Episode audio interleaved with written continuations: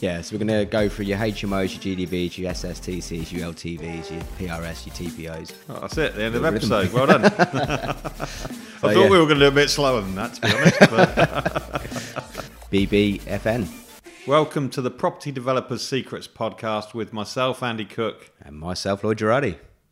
Right. This so this episode we've decided that we're going to do a bit of a property jargon buster. So all of those acronyms, is it acronyms? Yeah, acronyms. Acronyms, yeah. All those acronyms that are out there, you know, that nobody knows what they mean when they start. No. As you get into it, you pick them up. We're going to do a bit of a, we're going to throw them out there and uh, explain what they are, aren't we? Yeah, so we're going to go through your HMOs, your GDVs, your SSTCs, your LTVs, your PRS, your TPOs, your SAs, your buy to lets, your R2Rs, your flips. There we go. Put that into a little. Oh, that's it, the end of the episode. Well done. I thought yeah. we were going to do a bit slower than that, to be honest. But So, um, yeah, we're going to pick them out. Everyone sort of throws out, oh, your GDV of this. But if you're just starting out, like you, you look, when we started out, we didn't know what a JV was. yeah, we, we didn't know anything, mate. JV. So first one, joint venture. Um, I was like, oh, why don't you just join JV with a builder? What's JV with a builder mean? Um, but it means like joint venture with a builder. So you become business partners in, in essence, and you do a development together.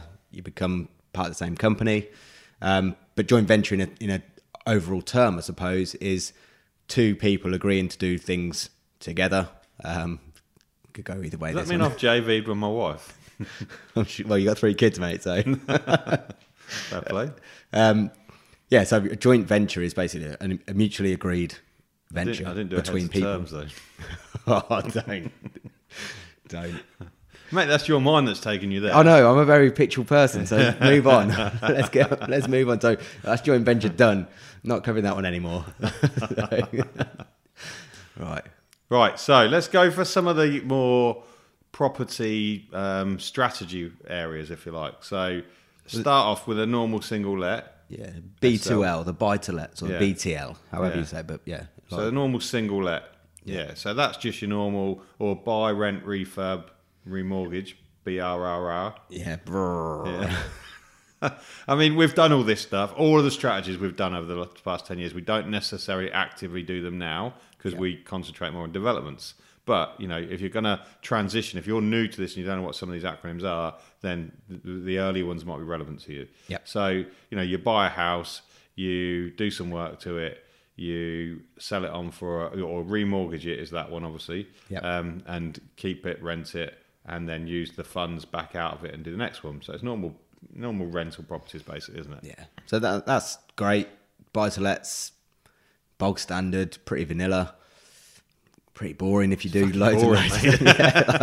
Let's face Um, it. you do all that work and you, to get a tenant in there that probably brings you in net cash flow of This is jargon busting, yeah. though. It's not our um, thoughts on different property strategies. So let's okay, not go down a different track. It's not going to give you a lot of money. Yeah. yeah. Um, so Lloyd's not excited by it. No. Um, on to that, then you go to the next one, which we'll go to flips. Okay. Yeah. So Maybe we should um, we should judge these on uh, the paracetamol meter.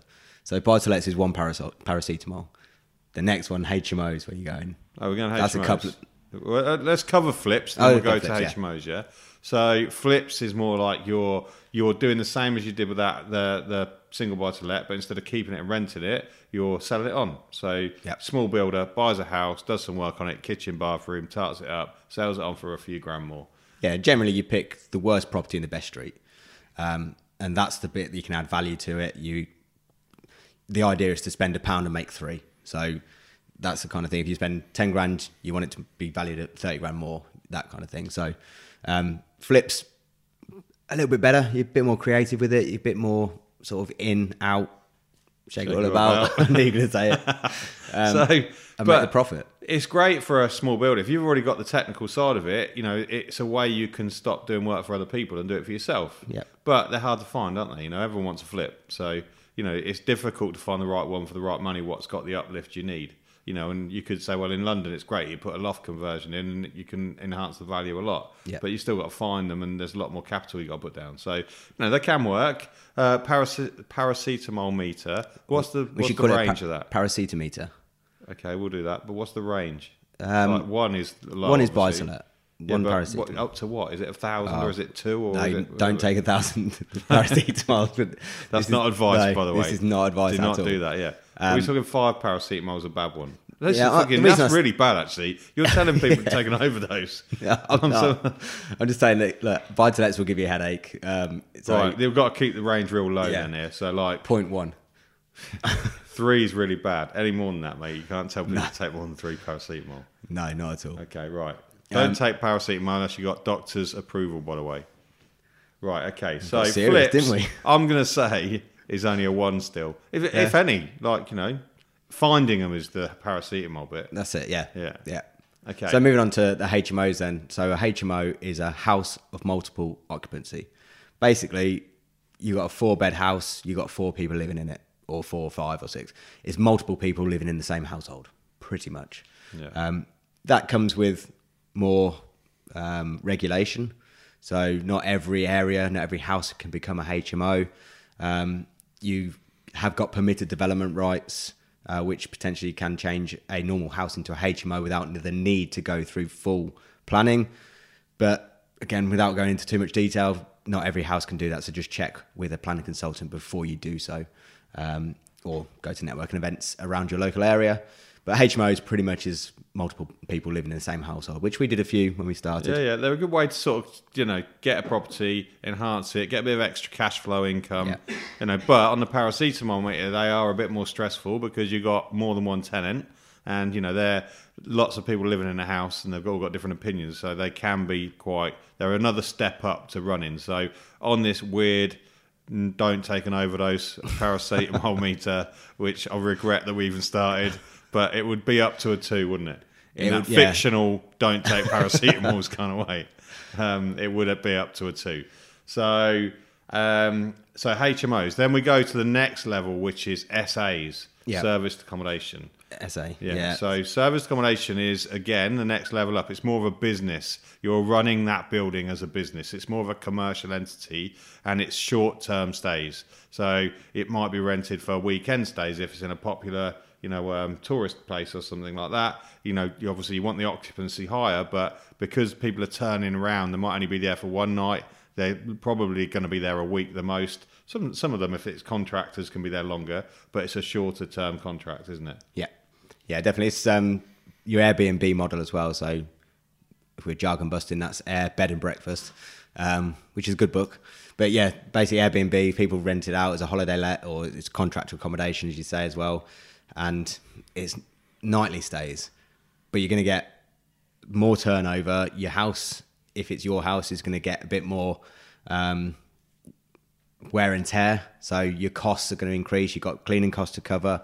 So yes, you can get more income on a nightly basis renting them out, or a monthly basis renting them out on a nightly basis. But you're going to have more costs as well. So it is more of a business structure rather than a hobby. Like buy to lets could be a hobby. So paracetamol meter two. Mate, that's a three. We've run. Two and a we half, had eighty-two Yeah. service accommodation. Depend, yeah, it units. depends how big you go. But but it's also that you might need a few to actually get to the threshold where it's worthwhile doing because you have to set up like any business. You've got to set your cleaners up. You've got to set all the other sort of factors around it. So to do it for one can be a, you know not worth it. So you might need to get three, four, five, or six to get to the point where you know it starts paying you the money that you wanted from it. Yeah. But then obviously you've got more people. We went extreme and we had 82 in an area four and a half hours away from us. That was a lot of paracetamol. Yeah, and they were contractor Yeah. accommodation Yeah. as well. So it's Yeah. it's So- um it was tough, but we've got people that we've we've taught. They're students of ours, and they are absolutely Yeah, smashing they it. nail it. well, they they're nail it, awesome. yeah. Cool. But you know, we're not we're not here to that. It's just jargon busting. So Right. R to R because they could quite they link quite well as well. SA, so service accommodation SA, um, R to R, rent to rent. It's basically when you rent a house off someone um, for a nominal fee, maybe a little bit more than what the normal rent is for a buy to let. So they normally rent it at six hundred pound, you might rent it for eight hundred pound to give guaranteed rent. Uh, in return, you convert that into a service accommodation or a HMO, and you get more rental income from it. So the the owner of the house gets the benefit that they get guaranteed rent higher than they would on the market, but you get the return because your your cost is the rent, but your income is higher than what you're renting out for. So There's a whole load of rules and regulations around it. So we're not telling you to do it. We're not telling you not to do it. But find out if you are going to do it. It's not what we do. We don't. You know, we've never really done rent to rent, um, particularly. So if you you know find out about it and don't trip yourself up in the rules and regulations of it. But what we do do is developments, and the reason we do developments is because it's probably the same amount of energy as all the stuff we just said about, but it's disproportionate results. You know, you can get bigger chunks of money um, from doing developments, but not only that, you can build all of the stuff we just talked about. So you can build your own HMOs, you can build your own SA units, you can build a single buy to lets if you want. So, you know, developments encompasses all of that. So if you do want to get into developments, then we are the people to come and speak to, as we talk about on this podcast. So, you know, do the foundations for a start, then come and do the three day with us, and you know, we'll show you exactly how to do developments. Right. So that's all the the general property stuff, but there's a few other ones that pop out, isn't there? So Yeah, I suppose they're more related to the developments. So we talk about GDV all the time, which is gross development value. Um, so that is the value of your site once complete. Um, which, when you're starting out, you've got to estimate that GDV, and at the end, obviously, the value uh, or the value will come out and value that site. Whether you're selling it or renting it, uh, yeah, selling it or renting it out, you will have a true value at the end of the site, and that will be your gross development value. Um, a lot of your figures come from that value, so it's a very important figure to get right as much as you can at the beginning. next one on the board, which is behind the camera, is SSTC. So, Yeah. So this is more um, a contractual thing. So it's sold subject to contract. So you might see it more on Rightmove um, if you've got uh, you're looking at sites on the commercial side of Rightmove for a, a development or something, or even single buy to lets, and you find a house and it's absolutely amazing. Just check on the right hand side. I think of the of the um, listing, it will say SSTC next to it, which is sold subject to contract. So basically, someone is buying it. They've not completed on it yet until it's completed, and that's the contract. Uh, so pretty much what it says in the tin, sold subject to contract. Yeah. Um, but just on that point, actually, a key part is in developments, especially about 70%, maybe more now, but 70% of deals that are sold subject, to uh, sold subject to contract will come back to the market.